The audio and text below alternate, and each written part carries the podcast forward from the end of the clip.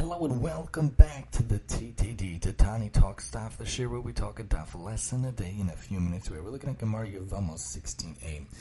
The Gemara talks about uh, there was a time when Rav Dosa was a great scholar, and there was a matter that was troublesome to the sages. He was a great scholar. His eyes were not able to see, and he wasn't able to come to the house of study. So they said, Who's going to inform him of the disagreement?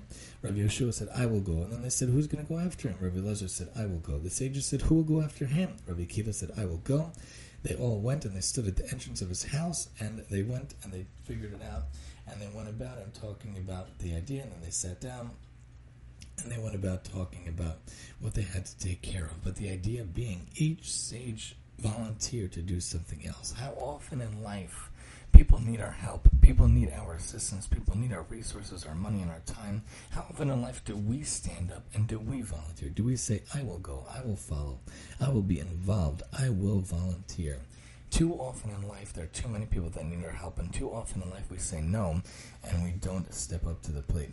Makom Shein Ish Ish Pirkei teaches us we have to do what we can to stand up, to step up, and to follow in the ways of Hashem, to follow the Torah, follow the mitzvahs, follow Chesed, to help those around us, and to be involved in whatever anyone needs. We see how each sage stood up and followed and volunteered to be involved in that position. So in our lives, in our days, in our mitzvahs, in our Chesed, we should stand up. We should initiate. We should make sure to be involved, especially when there is no mitzvah or chesed done in that area, especially when there is no initiative in that area.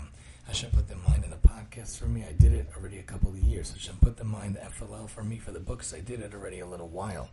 Hashem put in mind that we should donate food for people. We should donate clothing for people. We have to step up and do what we can. Make sure to step up. Make sure to volunteer.